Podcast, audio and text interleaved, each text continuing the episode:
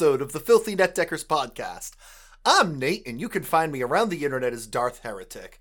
I'm here with my old AF partner in podcast crime, Tony. You can find him at MTG Tony, if of course you want to talk to someone that old. He might tell you stories about back in the day, or maybe you just try to talk to him and he'll be asleep because it's 7:30 at night and he won't respond.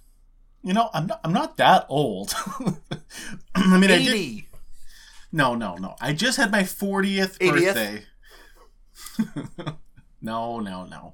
Uh, so maybe I am old. But you know what? We have a quick intro this week because we have two weeks of podcast to cram into this one episode. Totally my fault this time. Yeah, Disney Vacation seemed to plague this podcast, but no more for at least I don't know. I'm not going back till September. I don't know when you're going back. I pro- at least a year for me, probably. Yeah, So- a year since the last time for me. The wife will probably go before then, but I will not be going back for at least a year, maybe two. So before we really get into the podcast this week, I just wanted to um, ask you guys if you, anyone feels like donating some money to um, the Cryptic Commander podcast. It's kind of like a I don't want to say a sister podcast to us, but um, we kind of know the people that uh, do that, and their host um, John Noce, uh, his wife just passed away on Saturday Oh, that's terrible. kind of like out of nowhere. Oh. Um, so like it, I don't know, it's super sad. I can't imagine if my wife passed away or Nate's wife passed away. So I, I'd be devastated. there's a GoFundMe set up for um, the family, and if you want to go to the show notes, uh, there'll be a link there. Um, it's just GoFundMe slash help the Noce family with medical expenses. Um, if you could donate something, that'd be great. Yeah, appreciate it. absolutely. Yeah, I feel real bad about that. Yeah, like I said, I would be devastated. Couldn't live without my wife. Uh, this week on the podcast, we have our usual FND 101, where I'm sure I'll talk Disney, and Nate will tell you all about his week without me.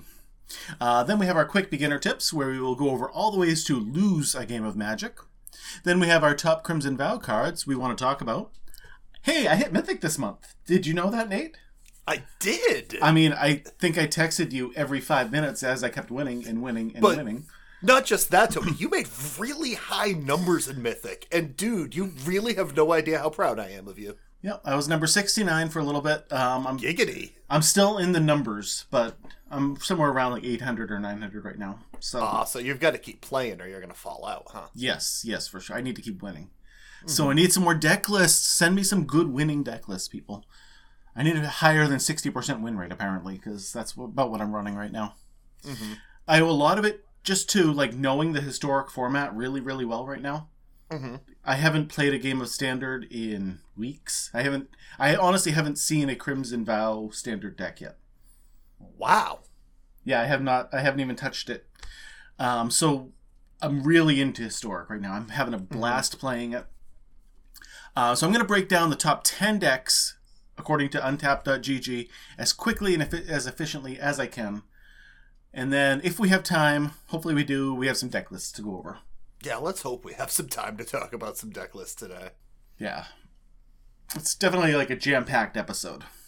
Only one man dare give me the raspberry. Lone Star. Is this the second time we've made that same joke? Yes, but it's still funny. I agree. Okay, good. uh, Filthy Netdeckers 101 this week. Um, I'll go first because I had a jam packed week without you. So went to Disney, obviously, uh, turned 40. Uh, but Rise of the Resistance. Oh, my god. I- So, I- Um, I, I did the whole uh, Star Wars land. What's it called? I forget already. Galaxy's Edge. Galaxy's Edge. I did Galaxy's Edge last time um, with my friend Ryan, who works there, and I got the backstage pass with him. So it was me and him and 98 other cast members, and we got the whole thing placed to ourselves. Just oh, a that's hundred of us awesome. last time. That's cool. oh, it was so cool. Like I rode um, the Millennium Falcon ride at least a dozen times, Wow. and there was no wait. It was just as fast as we could run back to the ride. That's how Oh, that's many cool. times we did it. But Rise of the Resistance wasn't ready yet. Them, Yeah. so I got to go on it this time. At only a 25 minute wait, which wasn't bad at all. That's a steal from what I've heard. Yeah, for sure. Most of the time it was 180 minutes. I waited about 40 minutes when I went and felt comfortable waiting that 40 minutes because 40 minutes was the longest I waited for any ride that week. So, Oh wow. Yeah, we Yeah. definitely waited longer than that for a couple of rides. never waited longer than 40 minutes for any ride. But um like so in the Rise of the Resistance you walk into this one room. Like a lot of the other stuff is just a it's a fun ride. Very Star Wars. To me, I know no, no, where no. you're going. I know where you're going, but the very beginning of that ride is really cool. Yeah, yeah, it was. You walk into you walk onto a spaceship and then you take off in the spaceship. It's really cool. It is. And then you exit on a different planet, which was cool. From the same door. The same door that you just entered opens up. No. Yes, it, yes it is. I No. made sure. No, you open you enter from the left side, leave from the right side. I entered from the left side and left from the left side. There was something there was something broken in your thing. I looked I watched a video of how the whole thing was done afterward and the room t- spins. The We whole room just spins 360. That must have been left, it went to the broken right. then. No, maybe. That must have been broken because for me it was the same door, and that blew my mind while I'm standing there. The same door I just entered from Earth. I'm now exiting Oh, onto cool. a onto a uh, first order starship. Was really cool. Yeah, it was. It was that was super cool then because no, for us it was definitely we open, entered from the left and left to the right. Yeah, But anyway, so then we walk into this one room anyway. Things happen. You go on some cool rides, get pushed into here, uh, and and then you're brought into this room, and there's just stormtroopers everywhere. Like I don't Yeah. know, what? How many were there? Like twenty or thirty? I think you're underestimating. I, I That's how many stormtroopers there were. Yes. And so, like, I'm looking at them, and I, I'm I'm in awe. Like, like my jaw hit the floor. I think if it was a cartoon, it definitely would have happened. And I'm just looking at him, like, wait a minute. Okay, hold on. Are these like people? Are these statues? Are they animatronics? And I'm like, no, they they gotta just be statues. So I'm like looking at one, and I'm like, okay, these must just be statues. They're not people. Like I thought they were gonna like all of a sudden move at the same time and like take us somewhere. Um, but I'm like, no, they're just statues. And then as soon as I say that to my wife, one of the droids turn their head, or what are the, what are the droids? One of the Stormtroopers. turns their head and looks at me. Oh my god, mind was blown. So then I turned, like I realized everybody else has already left the room to go to a different part of the ride. To Go And get I- yelled at by some first order officers. Where I had a first order officer yelling at me because I hadn't moved in like five minutes or ten minutes. I don't know how long it mm-hmm. was. then I turn and look, and there's a Tie Fighter, like right there. Yep. Gigantic TIE fighter on the wall. How did I miss that when I first walked into the room? I don't know. So then I was in even more shock. They did that whole ride real well, huh? yeah, yeah, they did. It was it was awesome. Yeah, I out of all the rides I did, like that one stuck out the most to me, just being incredible. No track on that ride. Did you notice that? Yeah, there's a uh, that's how they're doing the newer rides. There's no track on it. It's all computer. You, where you are is all tracked by computer. Yep. That Uh, that droid driving your car. There was a droid actually driving your car. It might not have looked like the little droid that was right there, but there's robots. It's all computerized and robots driving that car. And I thought that was really really neat. The new uh, Remy's Ratatouille ride was the same way. Yeah. Yeah. What park is that in? That's in uh, Epcot. Yeah, we didn't go over to Epcot. It's over in France in Epcot. So Yeah. that ride was fun. It was cute. But Yeah. that was a brand new ride. That so Rise of the Resistance you didn't have to get into a queue anymore for, Mm-hmm. like you had to. Yeah. Uh, you had to with the Remy's Ratatouille ride because it was brand new. Gotcha. Gotcha. Yeah. So we did that, and that, that was a cute ride too. That was fun. It was kind of the same thing, Mm-hmm. except instead of being on like a little spaceship, you are actually one of the mice. Yep. And so everything around you is huge, and you're going underneath different Oh, parts that's of the kind of kitchen. that's kind of cool. Yeah, that was fun. Then we had uh, went to the Mickey's Magical Christmas Party, Okay. and so my wife spent five hundred dollars for us to be able to go to this thing. All right. I'm like, look, if it's something you want to do, that's fine. You know, keep happy wife, happy life. They say. Honestly, besides Rise of the Resistance, best thing we did. Really? Hundred percent. This was amazing. So, um, it was at Magic Kingdom, and it starts at 9 p.m. and goes till 1 a.m. Okay, yeah. It's limited to 2,000 people can buy tickets to it, and you have free reign of the park. Okay. Basically, since there's only 2,000 people, lines are non-existent, Mm-hmm. and there's all sorts of like special parades and special things going on. Um, all the free snacks you want while you're there. Really? Yep. So you want ice cream or popcorn or sodas, drinks, whatever you want, all free. Help yourself. Wow. And like like I said, no no lines for rides. I think the longest we waited was for um, Big Thunder Mountain, and that was like a twenty minute wait. Yeah, Big Thunder Mountain was fun. Yeah, yeah, of course. So everybody wanted to go do it. Mm-hmm. And then just like all the special parades that happened, and you get to see Santa Claus, which is fun. So yeah, we That's I had a blast. I didn't think I was gonna be able to stay awake till one a.m., but I did. All right.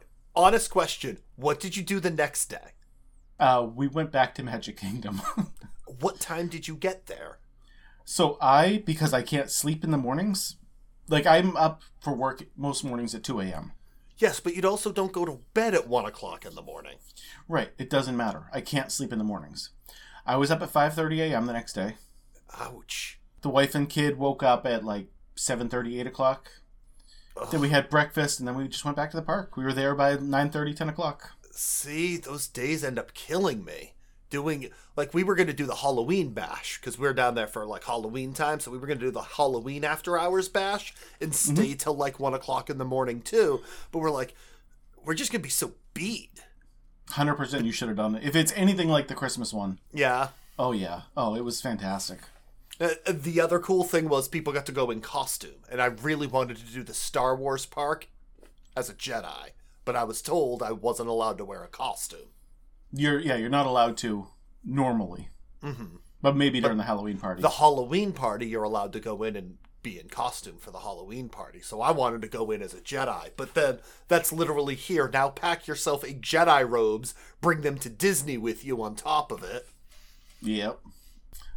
But you know, other like other than all that stuff, I got to sit by the pool. I heard it was like tornado warnings up here where we're living, and Yeah, I didn't hear any tornado warnings. It was definitely raining though. Yeah, uh, a bunch of places in Massachusetts had tornado warnings. Two touchdown in I think Connecticut, but Wow. but yeah, no, I was sitting by the pool in uh, 80 degree weather. It was nice. Wow. Yeah. Came back uh, Sunday morning at like 2 a.m. And my son had a huge youth candlepin tournament um, at 9 a.m. So we got a few hours of sleep and then went straight there and were there till uh, 6.30 p.m. When your vacation makes you so exhausted, you need to take a vacation. I could have used two more days off for sure after it, just to recover from everything. I hear you. Yeah. So what'd you do? Well, My week was clearly not that much fun. um, actually, after we recorded our podcast last, I, I got friends that come over. We hang out on Wednesdays, play games. One of my friends looked at my television and was like, "You have a T TCL television? Those things are crap. All they do is burn out." And I'm like, "What do you mean? This TV's great. We've had it for three years. It's been awesome." Within a week, the TV broke. oh no, are you kidding me? I swear to you. I literally was texting him six days later. It was Tuesday night. I texted him early in the morning, being like, "Yeah, so my TV, my TV died, and it's your fault." He's like, "What did I do to your TV?" I'm like, "You said it was gonna break, and Yep. now it did." But thankfully, the TV is breaking at the best possible time because Black Friday deals are going all over the place. So we just had to buy oh, ourselves yeah. a brand new TV. Yeah, you can get a brand new TV for like a hundred bucks. It's gonna be great. Yes, but for a hundred dollars, you get a TV that's going to last you three years. Yep. So we we spent a little bit extra money, but we got a nice Sony Bravia TV now. It's bigger than the other one we had. So my my pod what I normally do on my podcast days instead was spent building a new entertainment center because she my wife had just bought a brand new entertainment center and then putting the new TV putting that up against the wall so we changed our entire living room last Wednesday. See, it's a good thing I was too busy. yes, because it gave me time to actually do oh so busy. And then uh, over the weekend our uh, upstairs neighbor who's also a coworker of mine had her friends Thanksgiving. So we had a little friends Thanksgiving let over the weekend and that was fun. To hang out with some friends nice. and eat eat a bunch of food and drink a bit. So yeah, Sounds not nearly as time. exciting, but I had fun anyway. Yep, yep. We can't all wait. All be in Disney for a week, so And and it was pre-release.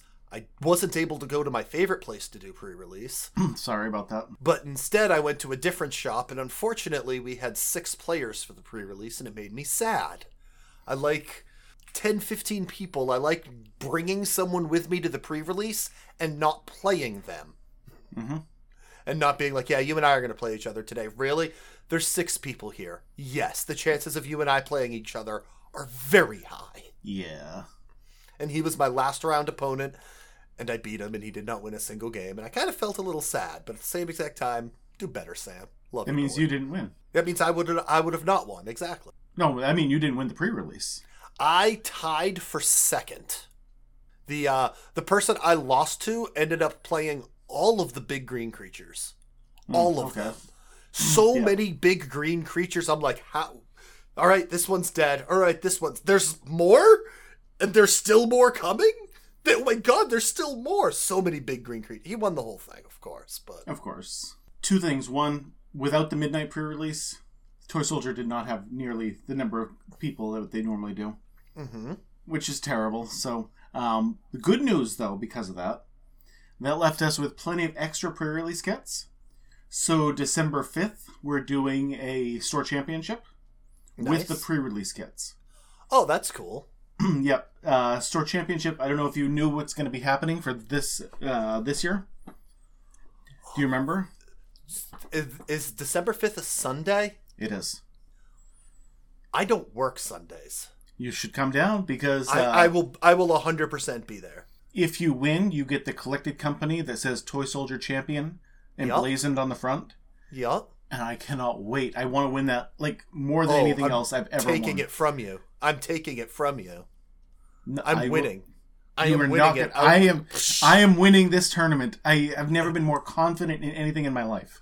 I no. Do you know what's going to happen? Honestly, is Miles is going to come down and wipe the floor with all of us. Yeah, he'll give it to me let's be- Christmas. Let's be honest. Miles drafts on Arena way more than you and I do. When Yeah, he that sh- is 100% that last true. pre-release when he showed up and he was like, "Oh, I've drafted 18 times. I already know what I'm doing here." Like, "Oh, well, no wonder." pre-releases aren't pre-releases anymore.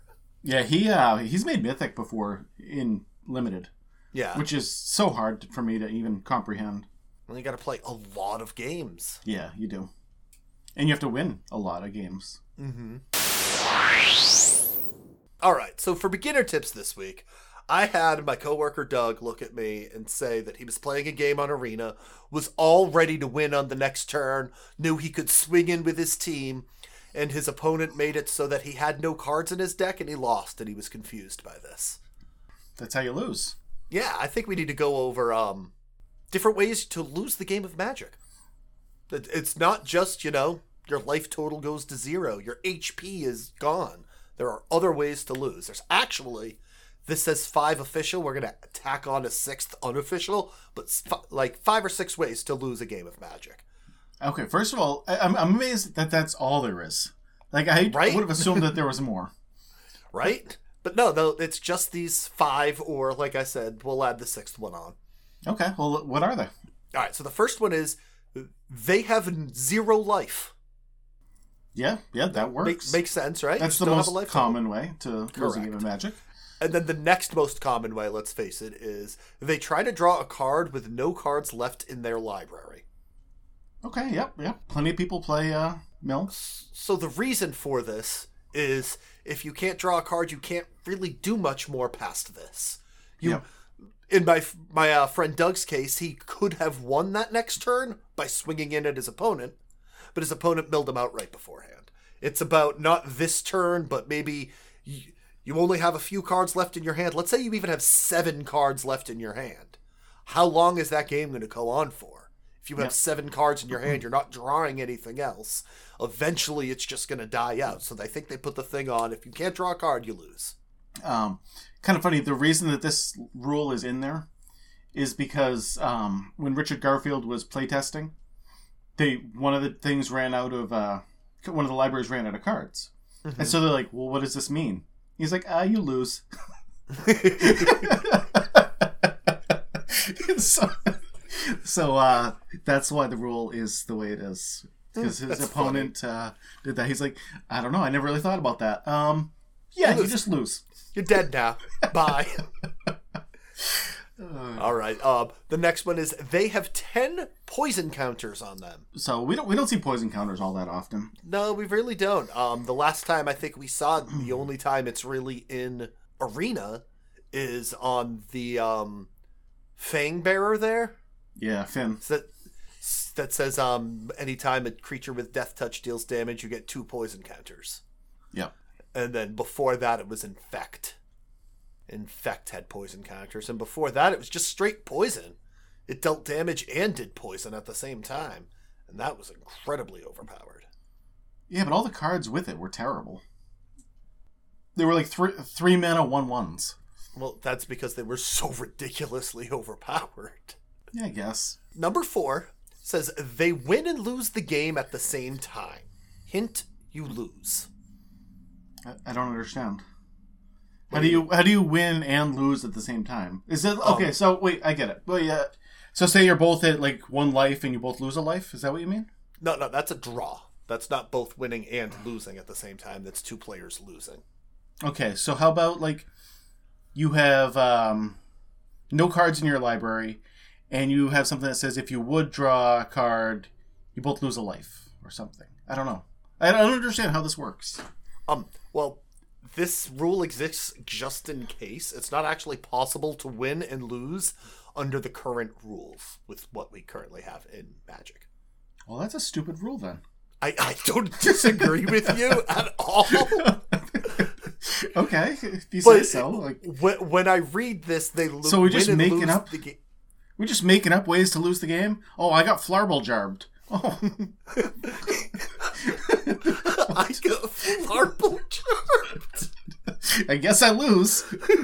well, if you get Flarble Jarbed, you're gonna lose. So there's number five. Number six is Actually, number five is they concede. uh, opponent may concede at any time. That's the rule in Magic: is your opponent may concede the game at any time. Of course, there is only one time you can't actually concede the game of Magic. In response to the other player conceding. Nope, you can still concede in response.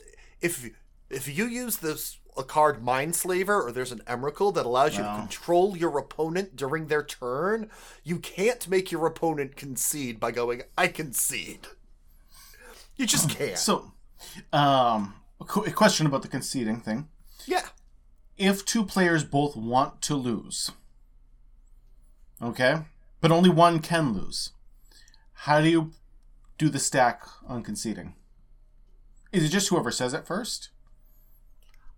I, why would two players both want to concede a game of Magic? Happened to me once. we were um Of course it did. it did. We uh we're doing a chaos draft at the Toy Soldier. And there was a booby prize for last place. And so I was playing for last place because my deck was just pure garbage. And me and the opponent both wanted the booby prize. We didn't know what it was, but we're like, we both want it. So he said, I concede before the game even started. And I'm like, well, no, I concede in response. And they we're like, we don't know how this works.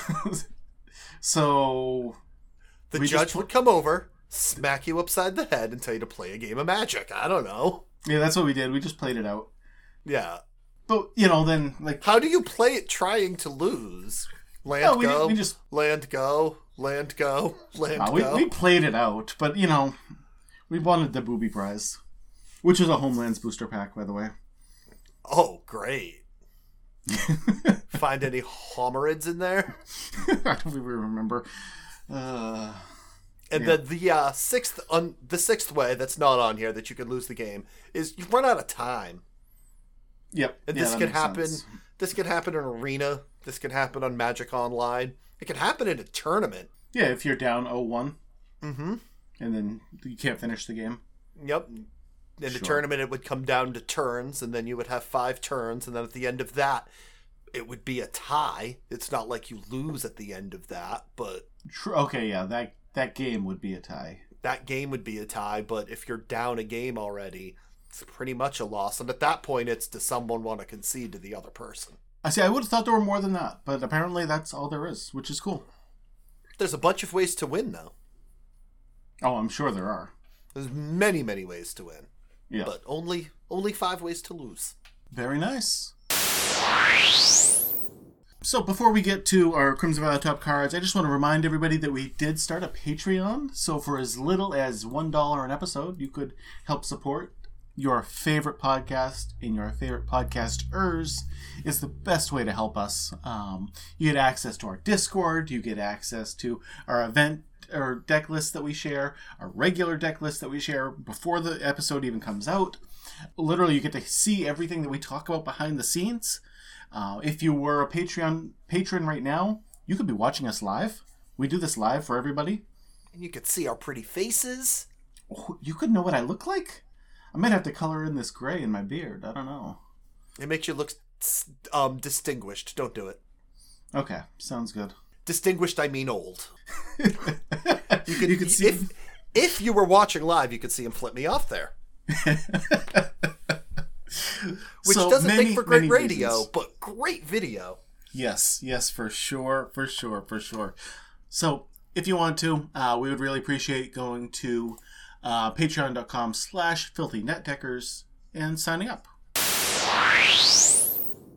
Hey, Crimson Vow cards? Yeah, Cool, cool, cool. How did you do it this time? Because I know you like to mix it up. I just grabbed cards I wanted to talk about, Tony. That's all I ever do is just grab cards I feel like talking about. There's one card on this list I'm only talking about it out of spite. I don't Really? think it's a good. I don't think it's a good card. It just makes me upset. Okay, sounds good. Um, I picked two from each color that I want to play, and then one colorless card. Sounds good. Okay. Um, my first one up on the list, uh, we got Voice of the Blessed. This card, like, remember, I haven't actually played any Crimson Vows in Standard. My number in- two card. Really? My number, Okay. my number, like my top. I've got like two cards that are really good that I want to talk about. This is number two. Okay. So, uh, I just went alphabetically. this happened to be the first one in white. So, uh, Voice of the Blessed is a white, white 2 2 Spirit Cleric. Whenever you gain life, put a plus one, plus one counter on it. Wait If a it minute. has- Wait a minute. What? One, one colorless and a white for a two-two. Whenever you gain life, put a plus one plus one counter on Ajani's Pridemate. Right. So, for the same mana cost, just more white. It, more white. Better do something better than Ajani's Pridemate's all I'm saying. No, you know what? For one white, it really doesn't need to do much better than Ajani's Pridemate. Really? Oh, this is a rare compared to the Pridemate, which is only a common. Okay, all right. So now, now we got to expect a little more. So it's got another line of text. You ready for this one? As long as it has four or more plus one plus one counters on it, it has flying and vigilance. Do you know how easy it is to put four counters on Ajani's Pridemate? It is so incredibly easy. All it has to do is not die, basically. Super easy. Barely an inconvenience. So you have a two mana six six flying vigilance. If you can gain four life. Done. Duh, It's so incredibly simple to me. And, do that. and it seems great. That's a rare. That's awesome. I Yeah, think that's yeah. much better at rare. Yeah, me too. But you know what? Let's give it some more text because that was certainly not enough. Because now we're questing Beast. Keep going. What else? Let me guess. When it gets 10 counters, it's indestructible? Ten or more plus one plus one counters. That's, that's gross. it It's really is. absolutely disgusting. So now it's 12 12 for two mana still. Indestructible, flying, vigilance. You're not going to get by that. Yeah, no. Well, it, I don't understand why it doesn't have lifelink. that would have been great. to make itself get bigger every time? Yeah, that's gross. Mm. That would have to be a mythic at that point. Yeah, no, this was this card. I've been playing this card now too, and it's amazing. It's just as good as I thought it was going to be. Yeah, definitely. The first card I want to talk about is the one I want to talk about out of spite. I don't think it's good, but really, they massacred my boy. Oh, poor Audie. Poor Odric. He was such Yeah. a good card back in the day, and now that he's got bit by a vampire, it's a one colorless, a red, or one generic, a red and a white for a 3 3 legendary creature vampire soldier. When he enters the battlefield, you create X blood tokens, where X is the number of abilities from among Flying, First Strike, Double Strike, Death Touch, Haste, Hexproof, Indestructible Flying, Menace, Reach, Trample, and Vigilance found among creatures you control. Awful. He used to be so good. Every time Odric has come out, it's been great, and it's had the same kind of text each time. And I think everyone expected that. Yep. And now he just comes in and makes blood tokens for a random reason. Cuz. Yeah, I, I don't like it at all. Yep, I Yeah, agree. Eh, That's but I feel like it was something that needed to be talked about. He was the Yeah. vampire. He was the character that they were talking about. They even previewed it by showing us Hero's Downfall. We should have known. We should have known when it was on Hero's Downfall that it was going to be a bad card. I feel like, yeah, no, you're right. Okay, you're right. I, I should have thought about it like that. Heroes down. It's going to be someone. It's Odric, but we're not going to like him because he's now fallen down. That's our I just hero. expected Odric was so good as a human. As a vampire, he must be He more be- powerful. and not a crap card, not a Yeah. crap bulk rare. He- I was sad. thinking like he gives his ability to all other creatures. That would be cool. You know, with- if so maybe he still have to work to give him flying. Yeah, Maybe- if he has flying, death touch, haste, hexproof, indestructible, lifelink, menace, reach, trample, vigilance. If he has any of those, he gives everybody those. That'd be Right, cool. that, that would be super cool. and it would be on theme. Yeah, this is terrible. This is Yeah. a terrible Odric. We're all sad. What's your next card, Tony? Okay. Uh, next one uh, is Faithbound Judge. It's one white white for a spirit soldier. yeah. Four four. Four four. Flying vigilance for three mana. It also has Defender, Tony. Oh. Okay, well, I mean, I guess he blocks pretty well. But um, at the beginning of your upkeep, if Faithbound Judge has two or fewer judgment counters on it, put a judgment counter on it. Okay. As long as it has three or more counters on it, it can attack as though it didn't have defender. so you just you just wait a few turns and it's a flying vigilance four four. It's a Serra Angel on turn five. still not bad. Yep, not bad. Uh, has disturb though. Five white white. You can flip it or cast it from your graveyard, I guess, Mm-hmm. uh, to make it a curse.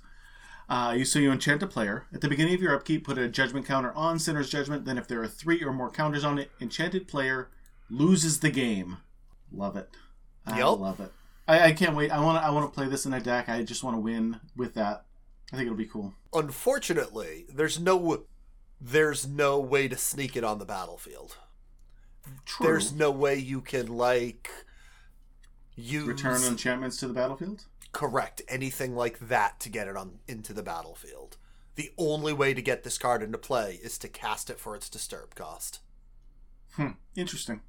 Because it's a transform card. It's a you know, it's got that backside to it, and because of that, the only way to get that backside is to do that. I kind of liked it that it's not, you know, gonna be a super broken card. Correct. Yes, It's and, just and that's why I'm card. saying it. It's a strong Yeah. card, and for seven mana, you better win. A seven mana enchantment better win you the game. Yeah. Well, it's It- seven mana after you've already had a flying four four vigilance. Nope. You can put this right into your graveyard. This can get milled into your graveyard or discarded to your graveyard so you don't actually have to play it if you don't want it. No, but I'm saying, um, like flashback and disturb costs are usually higher, Mhm. so it doesn't have to be. You know, you win the game immediately. Mm-hmm. All right, so my next card Yes. is Toxrill the Corrosive. Ooh, he made my list too. Yeah, he is so good. Seven mana for a 7 7 legendary slug horror. At the beginning of each end step, put a slime counter on each creature you don't control. Creatures you don't control get minus one, minus one for each slime counter on them. Whenever a creature you don't control with a slime counter on it dies, you get a 1 1 black slug. Then you can pay a black into blue, sacrifice a slug to draw a card. I played against this card. Yup. Someone actually cast it against me, Mm-hmm. and I couldn't believe I lost that game Why not? Of course you're going to lose that game. because I was I was winning the next turn, Gotcha. and I had a a wide like my board had like thirty creatures on it, maybe not thirty. Ooh. It probably had 10 creatures. Okay? He ends his turn, and all of a sudden, like all my 1 1s died. and all of my little creature, all my other creatures that were like, you know, two twos, three threes, four four, whatever, Just shrunk. they shrunk. And I'm like, oh, I'm. I, I can't attack into them right now. I can't attack it. They have so many slugs to block with now. And, and so then I, I pass the turn, and all my creatures get smaller. Uh huh. I'm like, I have just lost to this, car- and, and my mind was blown. Like, I, I really didn't think I was going to lose at all. I pulled one of these in the pre release. Nice. So it was in my pre release deck, and uh, my buddy Sam pulled one in his pre release. He pulled this card out. He paid the seven mana and dropped this card against me. And I immediately gave it minus 13, minus 13, and exiled it before his turn passed. you have to. like it was if he said go i was gonna lose a couple creatures and he was getting some slugs and i'm like sam i'm sorry dude but i've got to do this He's like no and i'm like yeah i got to i'm sorry absolutely brutal All right, my next card. This card, I did not think it was going to be as good as it is. In fact, I saw it and I was just like, oh, that's a neat card. That's powerful. Hullbreaker Horror. Five blue blue for a 7 8 Kraken Horror with Flash. This spell cannot be countered. Whenever you cast a spell, choose up to one. Return target spell you don't control to its owner's hand. Return target non land permanent to its owner's hand. I've never seen a better finisher for a blue deck. control deck Th- yeah. yeah. Than this card. This card is unbelievable. also on my list Yeah, because it's busted. Mhm. oh my god, I love it. I, I mean, I don't love it. I hated when I played against it. i want one for my uh commander deck i've got a mono blue commander deck and i want it for that Oh, yeah, that would be great. mm-hmm Yeah, any control deck is going to be playing these. Um, I've, I've heard that it's actually replacing Alrund's Epiphany already well in a couple decks. I know that uh, if they ban Alrund's Epiphany, everyone's going to be complaining about Hullbreaker Horror. Yeah, they are. Because this card is stupid. Mm-hmm. I love it. I, I mean, I love it. I love that it's powerful, and I, I can't wait to play it. But I haven't played any cards yet from this set. No, no cards from this set at all, huh? Uh, Voice of the Blessed was the only one that was in one of my decks. Huh. Interesting. Yeah. All right. Uh, my next card is Ascendant Pack Leader. Ooh, that made my list too. I Wow, like it. we're we're doing good this time. I Um, know. One green mana for a creature wolf two one. It enters the battlefield with a plus one plus one counter on it if you control a permanent with mana value four or greater. So if you play this late, it's a three two. Yep. If you play it early, anytime you cast a spell with mana value four or greater, put a plus one plus one counter on it. Card is like the perfect one drop for a green deck. Correct. It's it's probably being run in all the mono green stompy lists. I haven't played mono green stompy or looked, but that's that's what I look at when I see this card is mono green stompy. Um, is it? Uh, I, I don't have it right up. Um, is it for power or for converted mana cost? Mana value. Okay. Oh yeah, yeah. Sorry, mana value, not CMC. So converted mana cost, but yeah, that's Uh, what. it- Stompy lists usually stop at three. Nowadays, yeah, yeah. So that way you can um, Coco with like Steel Leaf Champions. And... Coco is a four drop, my friend. Mana value four or greater. Okay. Just saying. Yeah. Just Yeah, saying. you're, yeah, you're right. You're right. And Coco isn't in standard. And what they're running in standard is unnatural growth at four. Okay. Yeah. So you cast the unnatural growth, give this a plus one plus one counter, double its power. True. And Yeah. that costs five. Unnatural growth, Yeah. maybe, but it's still a mana value four or greater. Yeah, true, true, true, for sure.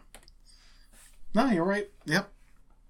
I think I. Um, I mean, I definitely think this is a top card. That's why it's on my list too. Yeah, yeah. Um, I only have two red cards left. Everything else is uh multicolored, so Well, you won't have any of the multicolored cards. But I picked no multicolored cards. I didn't really like Yep. most of them. you didn't pick any multicolor. But I sure, I assure you, our red cards are probably the same. Could be. You never know. Yeah. All right. What's your next Um, one? Uh, next blue card is Overcharged Amalgam. Oh yeah. Uh, two blue blue for a three three zombie horror with flash and flying and you love your blue flash creatures, don't you? I think I do. Mostly because in blue you're either holding up a counter or you have flash creatures, and I think that gives you the option, which, if your opponent doesn't cast a spell, to actually do something. mm-hmm. And that when this one exploits a creature, counter target spell, activated ability, or triggered ability.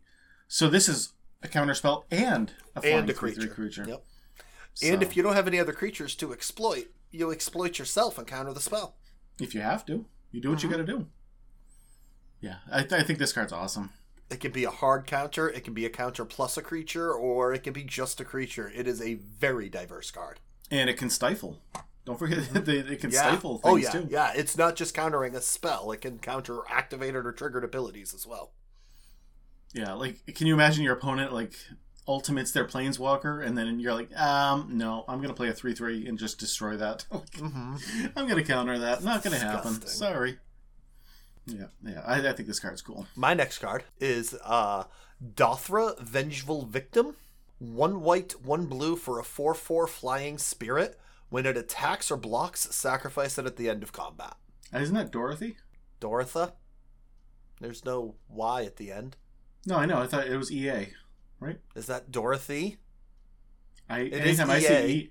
E- EA, I assume it's like meat and feet. I've I never read it at the end and think that. Maybe in the middle. I Maybe you're, you're probably hundred percent right. Could it be Dorothea? But it definitely isn't Dora, whatever you said. It could be Dorothea. Okay, I'm gonna go with Dorothy because that's the way I pronounced it. Sure. So the backside is Dorothy's Retribution, which is an enchant creature that says enchanted creature has when this creature attacks, create a 4-4 white spirit creature token with flying that's tapped and attacking. Sacrifice it at the end of combat. Wow, so that's like Geist of Saint Traft. It is Geist of Saint Traft's ability as an enchantment for the same cost as Geist of Saint Draft. The only thing you're missing is the hexproof, but it starts off as the 4 4 flying that attacks and sacrifices and then makes it so you can put that on other things. I think it's flavorful and I like it. There was another card, another enchantment that did the same thing that didn't see any play. Yeah. Um, it, but I don't. I think the four four creature that it starts out as will make it worth it. Yeah. Like, If it was just the enchantment, I don't think people would do it.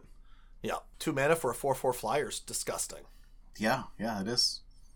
You can even stifle that uh, attacks or block sacrifice at the end of combat trigger because that trigger will go on the stack and you can you can uh, counter it. True. and keep it around for another turn, but Or even cast Village Rites and sack it to draw two cards after Mm-hmm. it's dealt damage. yep. So then yeah, you're there's a lot doing- of different ways. Then you're doing black, white, and blue, but Oh yeah, Esper it up, baby. Esper it up.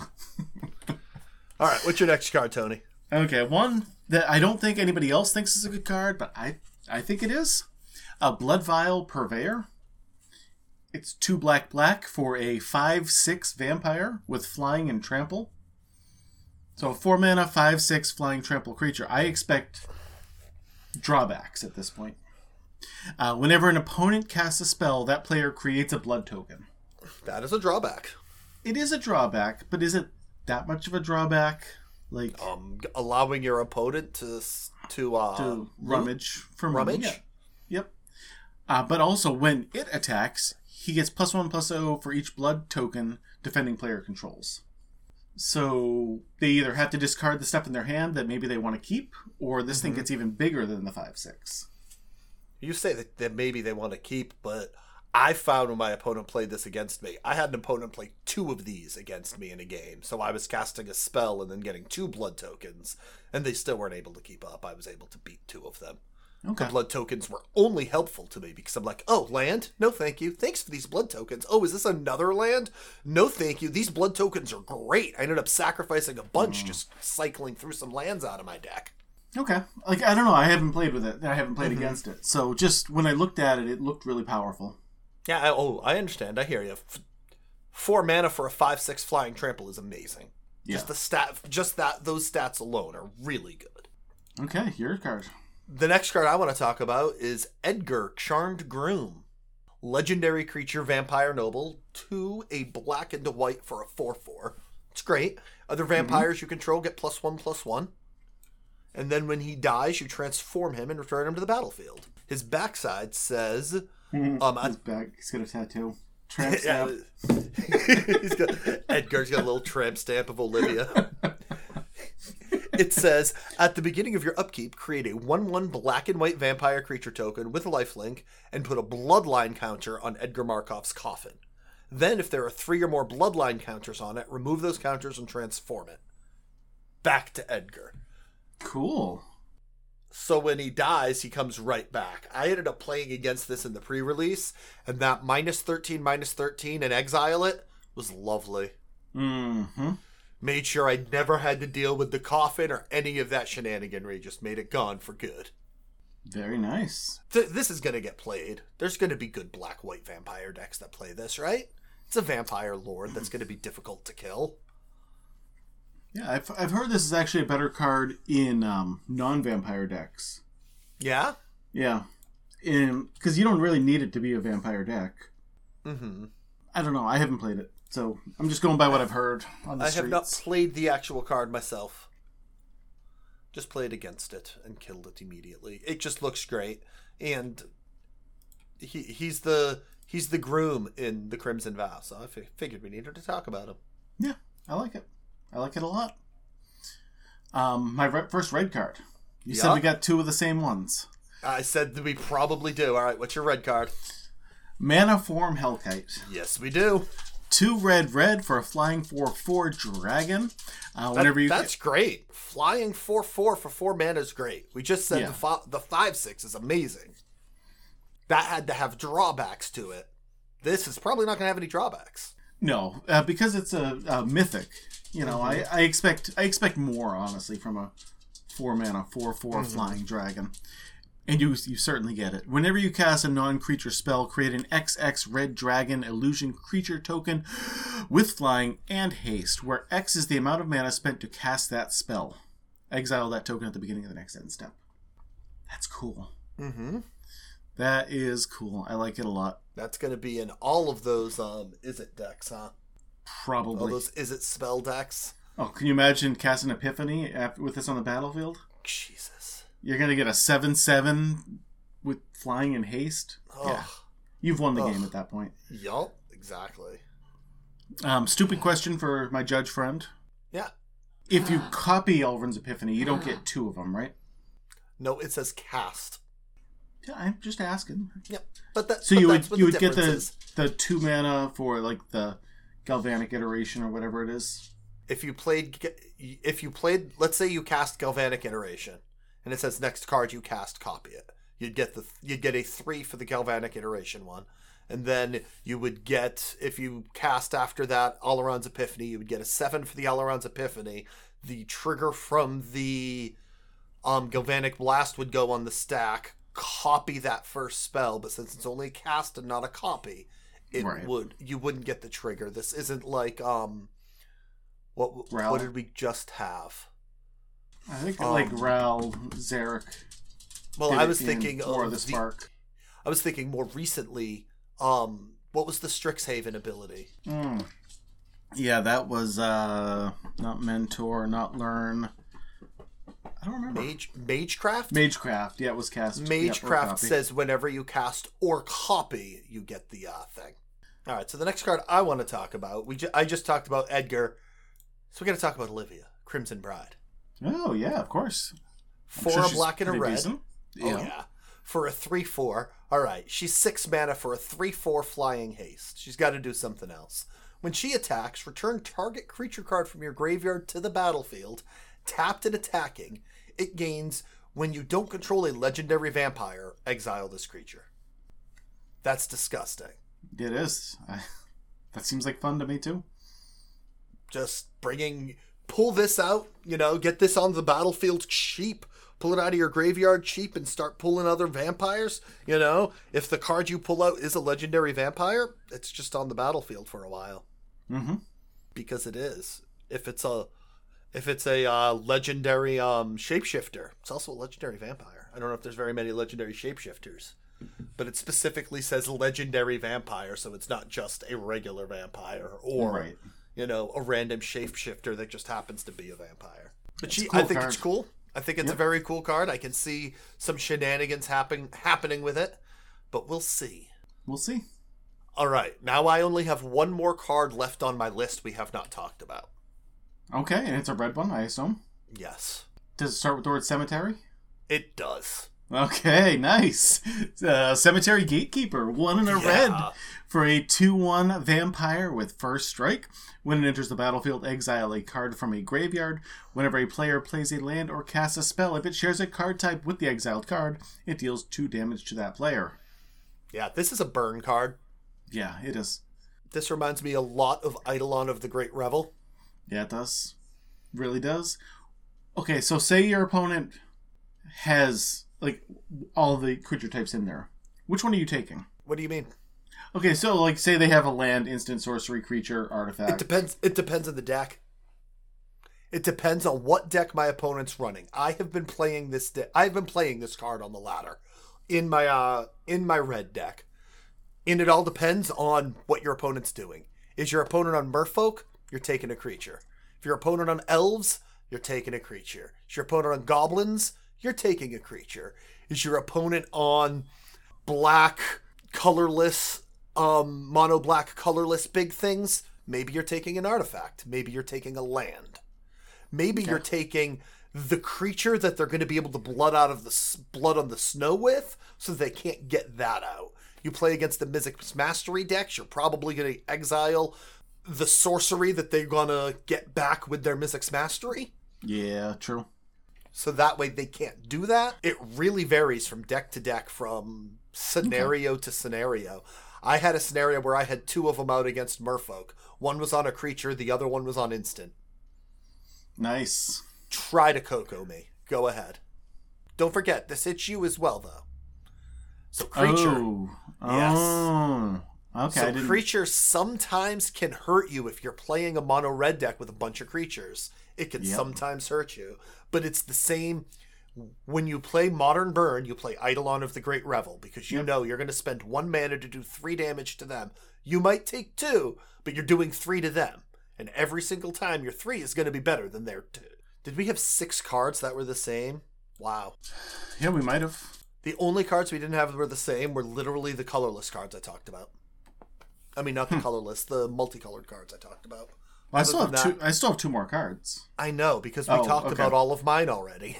Oh yeah, yeah. Okay, true. That's that's what I mean. We've went through the ones I want to talk about, so wow. the rest is all you. Okay, sounds good. I've got two more left. First one is oh gr- another green one because we already did the Ascendant Pack Leader. Uh, the other Cemetery card from Green. Uh, it's one green green for a three four Vigilance. When it enters the battlefield or attacks, exile a card from a graveyard.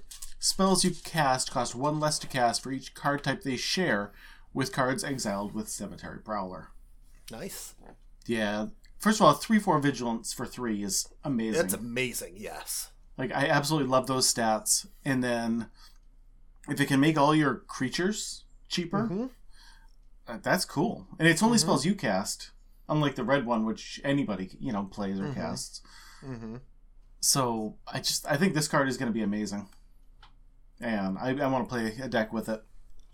I did not realize that Cemetery Gatekeeper and Cemetery Prowler were part of a cycle. Yes, yeah, there are, there's one for each color. They're all super powerful. that. Yeah. It, they're all mythics. Wow. Yeah, I, I kind of guess I missed that. No, I I certainly didn't did not miss that. Uh, so let's go down to the color list because I, I didn't really like any of the gold cards this time Mm-hmm. for some reason. Uh, but for five mana, you can play a Dollhouse of Horrors. I got this in my uh, pre-release kit. Um, first of all, this art is amazing. I, I love it. And Yeah? um, yeah, you, you don't like that? With those pink stuffed whatever they are? And the window. The giant eyeball looking into The it. eyeball looking into the window takes the cake for me with this artwork. Yes. Yeah, just like everything. I don't know. Everything about it is creepy to me, and I like it. But it's all its card is also actually pretty good too. Uh, one in tap, exile a creature card from your graveyard. Create a cre- token that's a copy of the exiled card, except it's a zero zero construct in addition to its other types. And it has this creature gets plus one plus one for each construct you control. It has haste until end of turn. Activate only as a sorcery. Um, when I first read this, because it gains haste, I assumed then you sacrificed it at the end of the turn. But you, you you don't. No, no, you get to keep them, and the more you, the more you exile, the bigger they all get. Yeah, I lost a game to this card because it just started making ones every turn, Mm-hmm. and I'm like, oh, I can't stop that or that or that. And they made like a Skyclave apparition. They made other like enter the battlefield stuff. I'm like, yeah, I, I can't stop this. Let's exile the uh, the voice of the blessed out of our graveyard and put it back into play. It's a one-one. Too bad. Oh well. Oh well. It's Like, there's so many- 1-1. So many great things to do with this card, and I think it's busted. Whew, that was a long time. We have been recording for quite a while now, which is good. Really have been. Yes. An hour and 17 already. Nice. And you still want to do your whole breakdown of historic, right? I think I think we should, unless you want to put it off till next week. I think it's more relevant than deck lists, to be honest. Okay. I mean, if you want to see our deck list, I'm sure we'll post them on all different social medias. And obviously, they're already in our deck list channel on Discord, which is only available to patrons for as little as a dollar a, a, a week. Dollar per episode, actually. So, technically, like this month, you might only pay three bucks. Dude, we're just trying to save them money, Nate. I thought it was five dollars a month. Is it? It's five dollars Okay. a month. Five dollars a month, dollar per week ish. Yeah, I think that's how that works. yeah. Okay. I was gonna cut this, but then you turned it into a Patreon pitch, so I kind of can't. I mean, I could, but I'm not gonna. Uh, okay, let's do my historic breakdown. Yeah, because, like I said, I've been playing a lot, lot, lot of historic over the past week. Um, And clearly, you're doing something right. yeah, I, I'm definitely like right now. I feel like I'm just a little above 500, like over the past like few games, um, where I continuously move up, but then every time I lose, I'm losing more ground because more people mm-hmm. are in Mythic. Yep. So say I go two and two, and I start at seven hundred, I'll end at like seven fourteen or seven mm-hmm. So I need to start going better than. Uh, I, I am moving backwards still, so I need to do something to bring it up a little bit. But I'm mm-hmm. still numbered. If I still continue this pace, I will probably end up in the top twelve hundred, which is That the hope be and the goal. Yep. Have you ever made top 1200? I have not. Me this will be a new one for me. Fingers crossed. I can keep doing it. I've got twelve more days, thirteen more days. To just stay up there. I know it's yeah, tough. that's a that's a long ways away. So I, I don't you, know. We'll you see. made Mythic early. yeah, I know. I went I went on a twenty and four run with one deck. That's crazy. So in historic, I know what I'm doing for All sure. right. All right, so So tell us. what I did was I went to untap.gg, our favorite um, data tracking for Arena website. Sponsor us. Please do. You're our favorite. We love you. Anyway, so I looked at their top uh, historic decks for the past week, and I figured I would do a top 10 and tell you all about them as quickly Sounds and good. as efficiently as I can. So the number one deck is the Selesnya Squirrel Twin deck. yep. I'm not going to go into how exactly the deck wins because if you play historic, you probably know what I'm talking about. When you play the the squirrel deck, you're gonna know that they're going to because they're probably playing like a plains on the first turn with a soul sister card, the soul's attendant, or there's a new one, Luminarch, something or other. Aspirant. No, that's the two mana. Veteran. There you go. Uh, so they're going to play one of those two most likely, or they're going to play like a green white tapped land, and that's how you're going to know. Basically, you're playing against them. Yep. Um, things to either watch out for if you're playing this deck, or things to do if you're playing against this deck. Uh, spot removal for the Scurry Oak as soon as it comes into play, Oh yeah. um, because it'll just win the game if you don't do something about it. Um, and then board wipes for everything else. Like that's how you beat this. That's how you lose if you're playing this deck. Um, I've seen this deck win as early as turn three, and if unchecked, it usually goes to about turns four or five before they win. Mm-hmm. You don't have a lot of time. Number two deck on the th- uh, list. So this is sorted by win rate also. Yep. So if you're looking for a good Selesnya deck, that's the one. Next one is Gruul Shamans. You'll know it's them because um, they'll usually start with a Gruul land and then play a Llanowar Elf. If they don't have a Llanowar Elf, then they just don't do anything on turn one.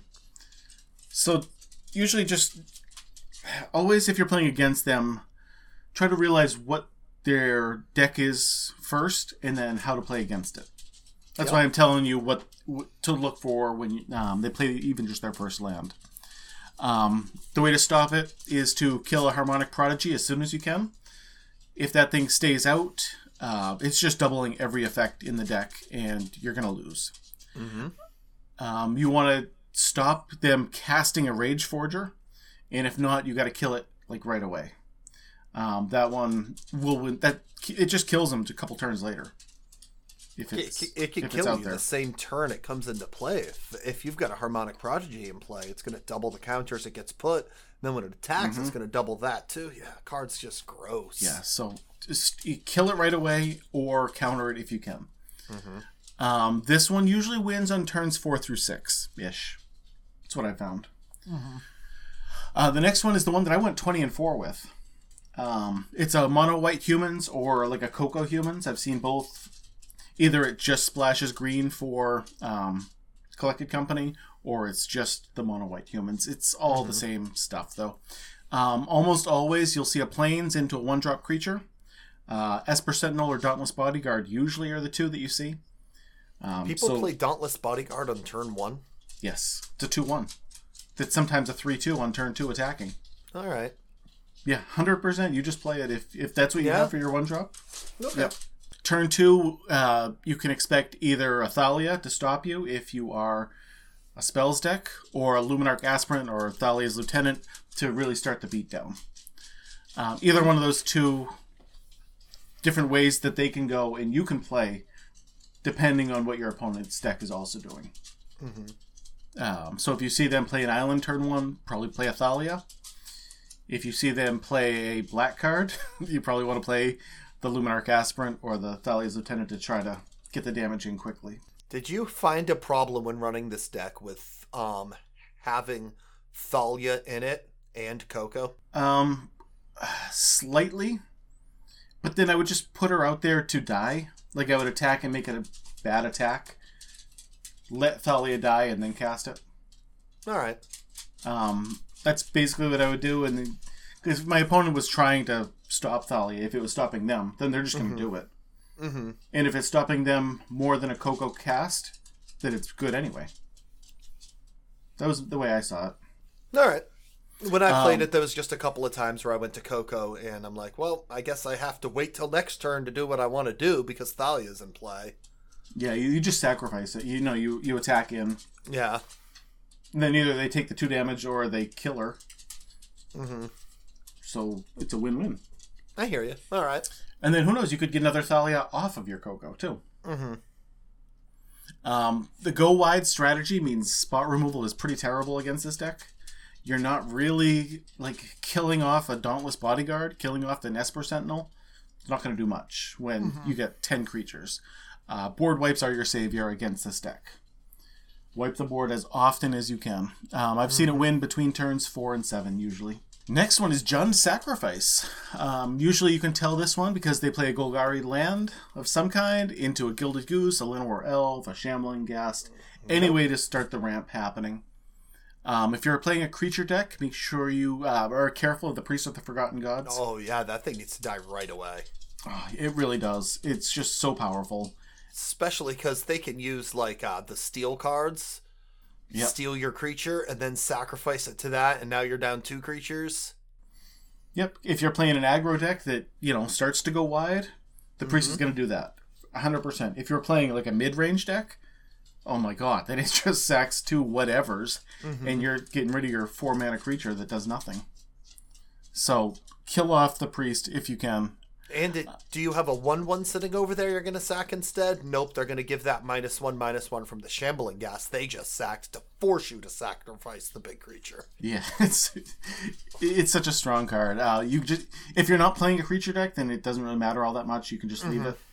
Um, they're still going to get some benefit from it, but you know, Not nearly Not- as much. not nearly nearly as much. Um, if you see a mayhem devil, kill it as soon as possible. If you don't, you will lose the game. Plain and simple. um, a lot of these decks are now playing Bolas' Citadel. Oh, So if you have like an artifact just kill spell in hand, like a Prismari command, and they're at five mana, like on their side of the board, wait, wait till next turn. So that way your Prismari command gets value. Yeah, exactly. Like sometimes you just you're not thinking about it. You're like, I just need to get two cards, or I need to deal two damage to this thing. Just wait, because they're probably gonna have it if they have six mana, and then they're they're gonna win that turn. Uh, this is a slower deck. You're not gonna probably win um, until like turn six through ten, at least. And I mean, they could go earlier with a perfect hand of Mayhem Devils and stuff, but it's not usually gonna happen. Uh, next one is Jeskai Control. You'll know this one because uh, they, they usually play like the the Raugrin Triome, the Jeskai Triome. You, you know, everyone knows what I mean. Um, or like an Izzet Land tapped because they generally don't play anything on turn one. In Yeah. fact, they, they don't usually play anything for the first three turns of the game, except maybe like a expressive iteration or some sort of counter spell or something. Um, but generally, they're not going to actually start focusing on their plan for the first three or four turns. Graveyard removal um, is pretty good against this deck, actually. They play Torrential Gearhulk on turn six, or anytime they have six mana, and Magma Opus, Mm-hmm. like all the time. Yeah. Um, in fact, if they're on four mana, They're gonna probably discard the uh, Magma Opus to get a token, drop a land, then, then Torrential play- Gearhulk. yes. So Yeah. make sure you're aware of that, in like and hold stuff up for that happen because that happens all the time. Yep. this deck's not going to win until like turns 10 you know this is definitely a later game win so if you can get in under it Mhm. definitely do that next one up is mono green elves i think we all know about this deck but Oh um, yeah. uh, you start with a forest um, play a one drop elf there's a million of them so you never know like if they play a Llanowar elf it might be another deck but if they play like Jaspera Sentinel or Allosaur Shepherd, you know what you're getting into. The best way to win this one is with a board wipe. Constantly. If you have one and don't cast it and think you're going to get more value later, you're going to die next turn. Yeah. That's just the way it It's happens. just gonna blow up. Yeah. if, if you're getting a two for one with a board wipe, do it. Mm-hmm. Because it's probably killing off their mana creatures.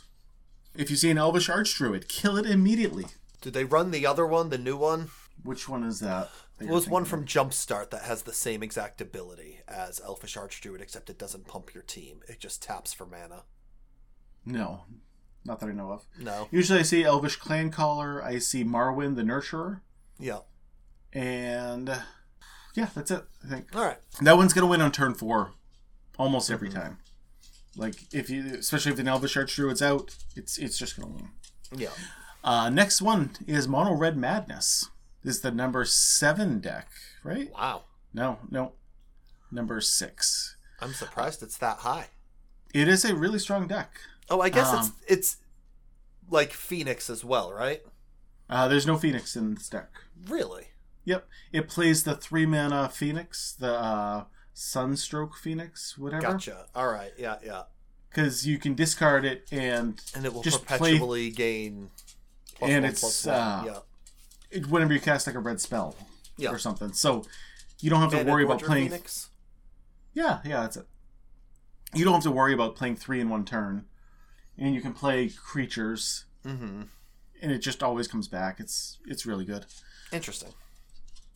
Um, so you'll know it's them because usually they play a mountain into a um, death the DRC. I don't remember the. I always just call it DRC, so I don't remember the name of it. Do you? Dragon? Rage Channeler. Dragon Rage Channeler. Yeah, that's it. or like a Faithless Looting. Faithless Looting into the One Drop Madness Mm-hmm. card is so good for them. So, uh, Graveyard Hate is the key against this deck. Uh, Bojuka Bog is great. Uh, Grafdigger's Cage will win you these games. Uh, you wipe their graveyard a few times and they'll just concede. They they can't do anything with a bunch of one ones that do nothing. Uh, spot removal is fine. Board wipes are good later in the game when they have three or four creatures out. And this deck I've seen win as early as turn three, but it's usually between like four and six. Yeah. Next one up, number seven on the list. We got Temur Neostorm. Um, Really? This deck's yeah, yeah. This deck's Wow. it's tough to uh, interact with unless you have like unless you're playing Jeskai, it you can't interact with it.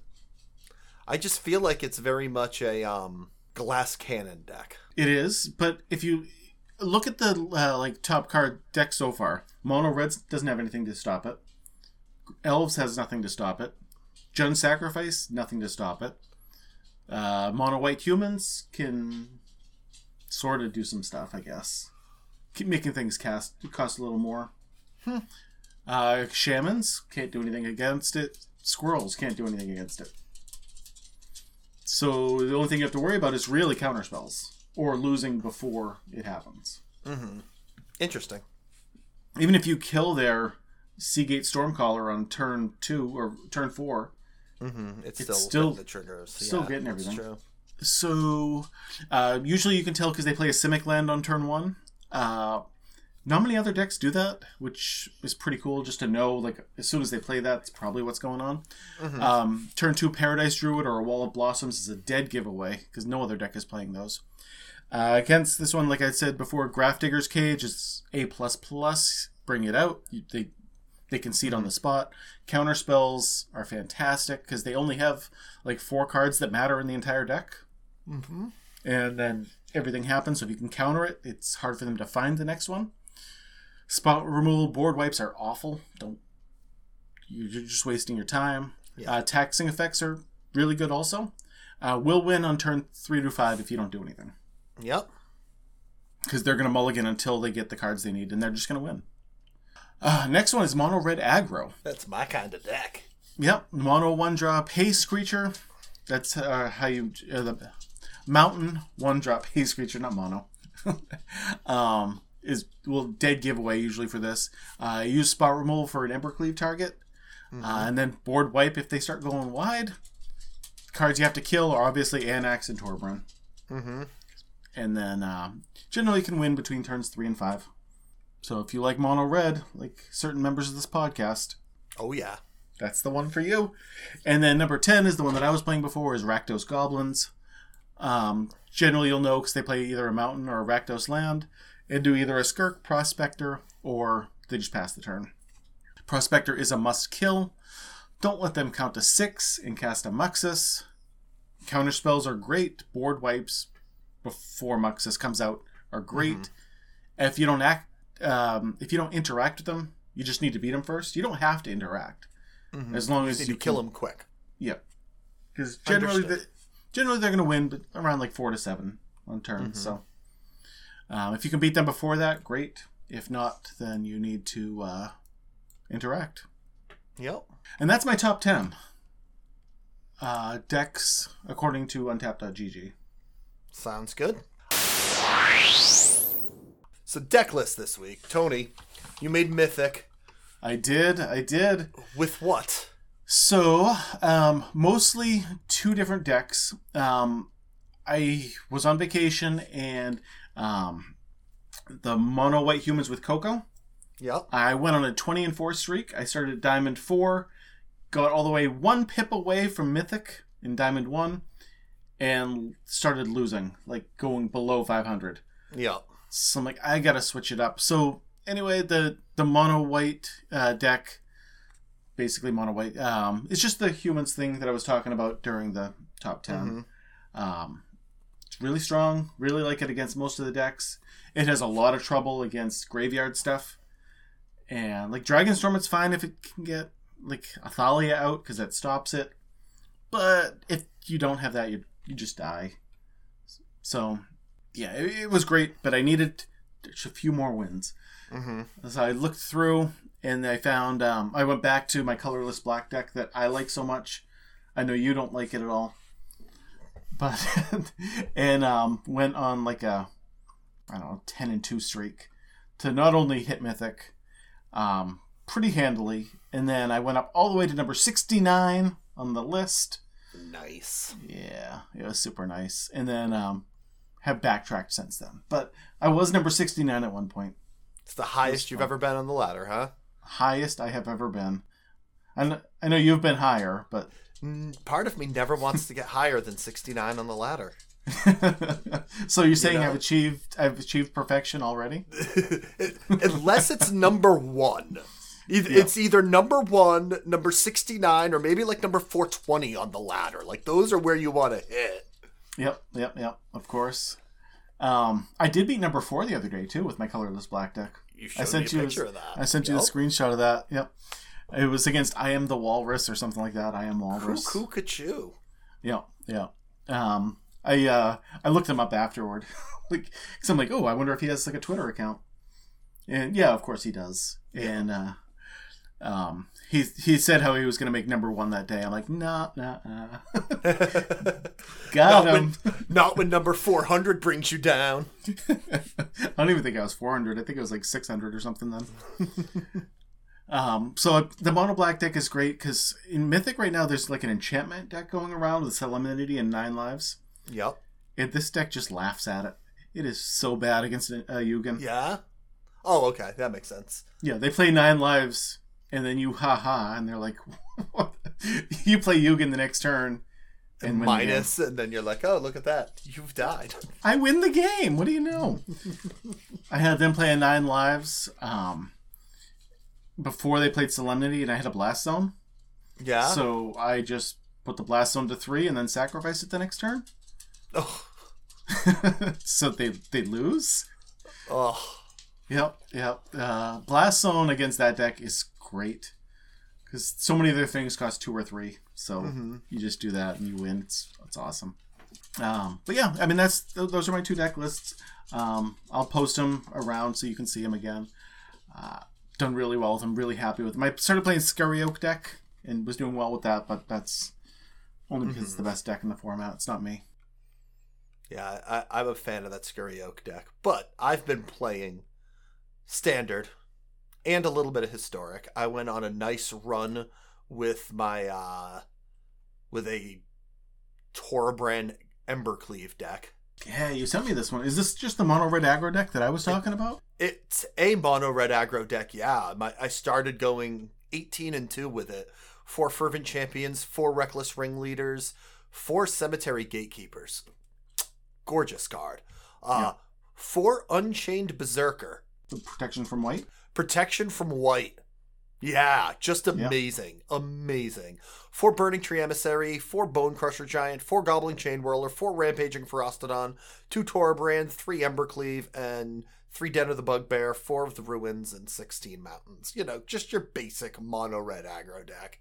And I was just kicking some butt with it. Just literally went 18 and 2. My current record with it is 25 and 13.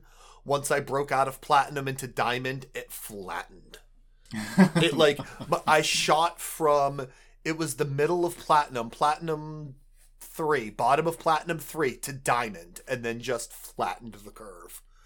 Yeah, completely completely. So i had to switch it up a bit. Ended up uh finding a clerics list. It's i'm gonna call it mono white clerics. It's it splashes black for the cleric of life's bond and Orah skyclave hierophant which says if any clerics die you get clerics back from your graveyard which is great in board wipe situations For sure. and it and this also runs the voice of the blessed, which gets absolutely ginormous. So I started playing this deck and went five and nine with it. And went, wow, this deck isn't doing me any good. Then the next day I went to play the deck again and had a challenge to play black and white spells. So I went, well, at least I'll play this deck again. Even if I do bad, I'll play this deck again and get my challenge done. I went 17 and 5 in that run. Wow. Okay, nice. And then currently the next one I went with 6 and 7. I'm currently 28 and 21 with it for a 57% win rate. But some of these games just go absolutely wild with this voice of the blessed. I mm-hmm. had one game where I had two voice of the blessed both of them had 10 plus counters. My opponent had a voice of the blessed. They were nice. gaining all sorts of life. I was gaining all sorts of life.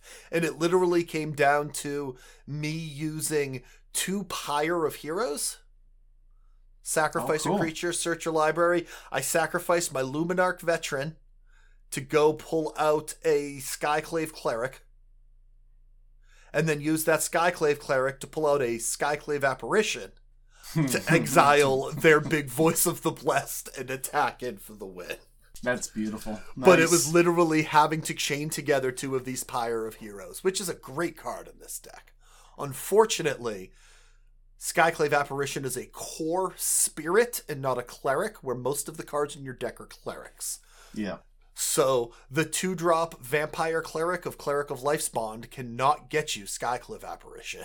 Your hmm. Skyclave hmm. Cleric, which is a Kor cleric, can get your Skyclave Apparition because it's a Kor spirit, but that's about it. Oh, your Voice of the Blessed is a spirit cleric, so you can sack a Voice of the Blessed, but you don't really yeah, want to. You don't want to do that. No. You don't want that, to be sacrificed. That's kind of key to winning. But you can sacrifice your uh, Lunarch veteran to go get a Voice of the Blessed and then recast it from your graveyard for the other side. That's always fun too. Yep. So yep. there's a bunch of little interactions like that, and then you know pulling a righteous Valkyrie out of your deck is can also be fun. Ooh, that's an angel. Yeah, can... That's an angel cleric. So all of these things, the the Pyre of Heroes, they all work really well together when you can get them to work. I am currently four pips away from Mythic. Nice. Okay. With with mostly playing this deck got me there. That 17 and 5 got me.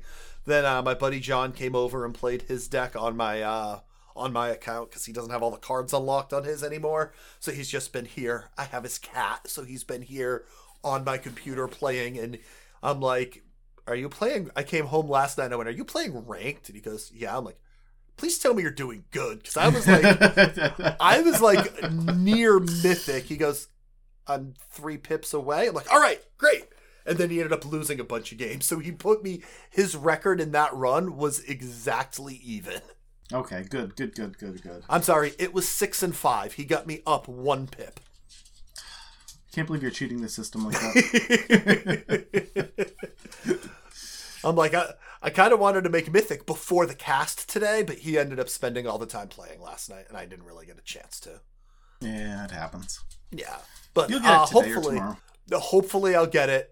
Not today because I'll if I'm on my computer today, I'm editing. Yep. But uh, the next time I play, which will probably be Friday, I'll end up making Mythic. Hopefully, maybe I'll stream it. Ooh, I didn't get to make the last stream. I streamed last week. I didn't have a podcast to edit last week, so I figured maybe I should stream. Yeah, okay, makes sense. Did you have uh, everyone show up? Uh, I got two subs. Ooh, wow. Okay. One is Warlord Wolf, who always subs anyway, so it doesn't really count. The other one's my brother-in-law, so I don't know if that counts either. But I get two of them from Way one stream, so I'm happy about that. Um, the only other deck I played, and I I haven't played this in a while. This was the second deck I played, and for the for uh this, what's the word I'm looking for? Season. This was a turn two win deck with Minion of the Mighty? Yes. Yeah. My God, is that fun? That is so. And scale up. Yep. Scale up in Minion of the Mighty, and I'm like, oh, this is gross. Pulling out either a Terror of Mount v- or Old Gnawbone. That's fun too. Dropping yep. down an Old Gnawbone, getting a bunch of treasure tokens, and then using those treasure tokens to drop out a Niv Mizzet. So I thought to myself, I, I played against this deck recently, and I was playing just a maybe a mono red deck or so. I had a deal two damage spell, Mm-hmm. and so I'm like, okay, what I'm gonna do is I'm gonna wait because I'm sure they're gonna infuriate, infuriate, and then I'll kill it. Mm-hmm. You know. So they cast a scale up instead. Mm-hmm. And I was like, oh, perfect. So I used my, my shock to kill it, and then they gave it a plus two, plus two for some way. And then they cast their scale up. You get the scale up resolved. Giant growth. Yeah, maybe that's what it was. And I'm like, Yeah. oh, oh, I just, I, I lose. Like, I should have done that on my turn, but I was when like, they no, were no, no. emptied out. Yeah, I'm gonna I'm gonna make I'm gonna use get spells. Yeah, yeah. What an idiot. I oh, was so mad at myself. this deck also runs Fauna Shaman. Fauna Hmm, okay. Shaman makes it so that if you have a Fauna Shaman in your hand, you can actually keep that hand and run this deck. You know, you could discard one of the uh, many dragons you will draw to get that minion of the mighty out. It also Yeah. runs four Finale of Devastation. So if you get Finale of Devastation, you can also pull out the minion of the mighty in another way. So I found that this this used to be a just mulligan till you find minion of the mighty and go deck. Now Mhm. there's more stuff that you don't have to actually do that, and you don't win on turn two those games, but you you can put up a fight. Okay. I, I went even with this deck. I went eight and eight with it, so it's not like I went crazy with it. But That's still impressive for a stupid deck like that. for a stupid deck to go 500, yes, it's very impressive. Especially because there were some games where I know I mulliganed because I got nothing. It would be all the pump spells or all just dragons or just never what I needed to win. If I had a Fauna Shaman, I would keep it. If I had a Minion of the Mighty, I would keep it. But without those two cards, you can't really do much with this deck. Yep. So there are some games where you're just mulligan into oblivion. Yeah, that's the issue. That's why it's a dumb. That's why it's a dumb deck. But as long as it's still working, it can't be that mm-hmm. dumb. And there's no better feeling than looking at your opening hand going, I win on turn 2 Mhm. And then you play your creature and they go tap the land and you're like, woo! All you did was play a tap land and you lose, opponent. oh, that's a good feeling. Yo. All right, uh, just one thing before um, we wrap everything up. We just want to say uh, Happy Thanksgiving. Uh, I think this is the last time we're going to be talking to our fans until then. So Yeah. hope you all enjoy your time with your families. I know I will. At least here in the will. States, it's Thanksgiving. I know we have some uh, overseas listeners that are like, what's Thanksgiving? But Well, okay. Well, how about next Thursday? You guys all just sit around with your family, eat a turkey, and have a good time. Just be with Yeah. family. yeah. It's fun. Uh, And if you- you're in Canada, you had Thanksgiving last month. yeah, you guys already had it, but you know what? You can do it again. You can do it on me. Yeah, no problem. Absolutely. Do- Do not eat turkey off of Tony. No, don't do that. Gravy everywhere. Uh, you can find the Filthy Net Deckers podcast on all social medias. We're on Twitter and Facebook and Instagram and everywhere you want us to be. Uh, you can find me at MTG underscore Tony or Nate at Darth Heretic on Twitter. Uh, Nate just talked about streaming. He does that on Twitch. You can watch him at Darth Heretic MTG. Uh, you can find our Patreon at patreon.com slash filthy netdeckers. Feel free to share your deck list with us. It makes our jobs that much easier. And I think that's it. We're That's done. it. We're done. Yes. We're back, baby. You know what's a slow process? Your brain. Okay, Tony? I mean, I mean, you're you're, you're not wrong.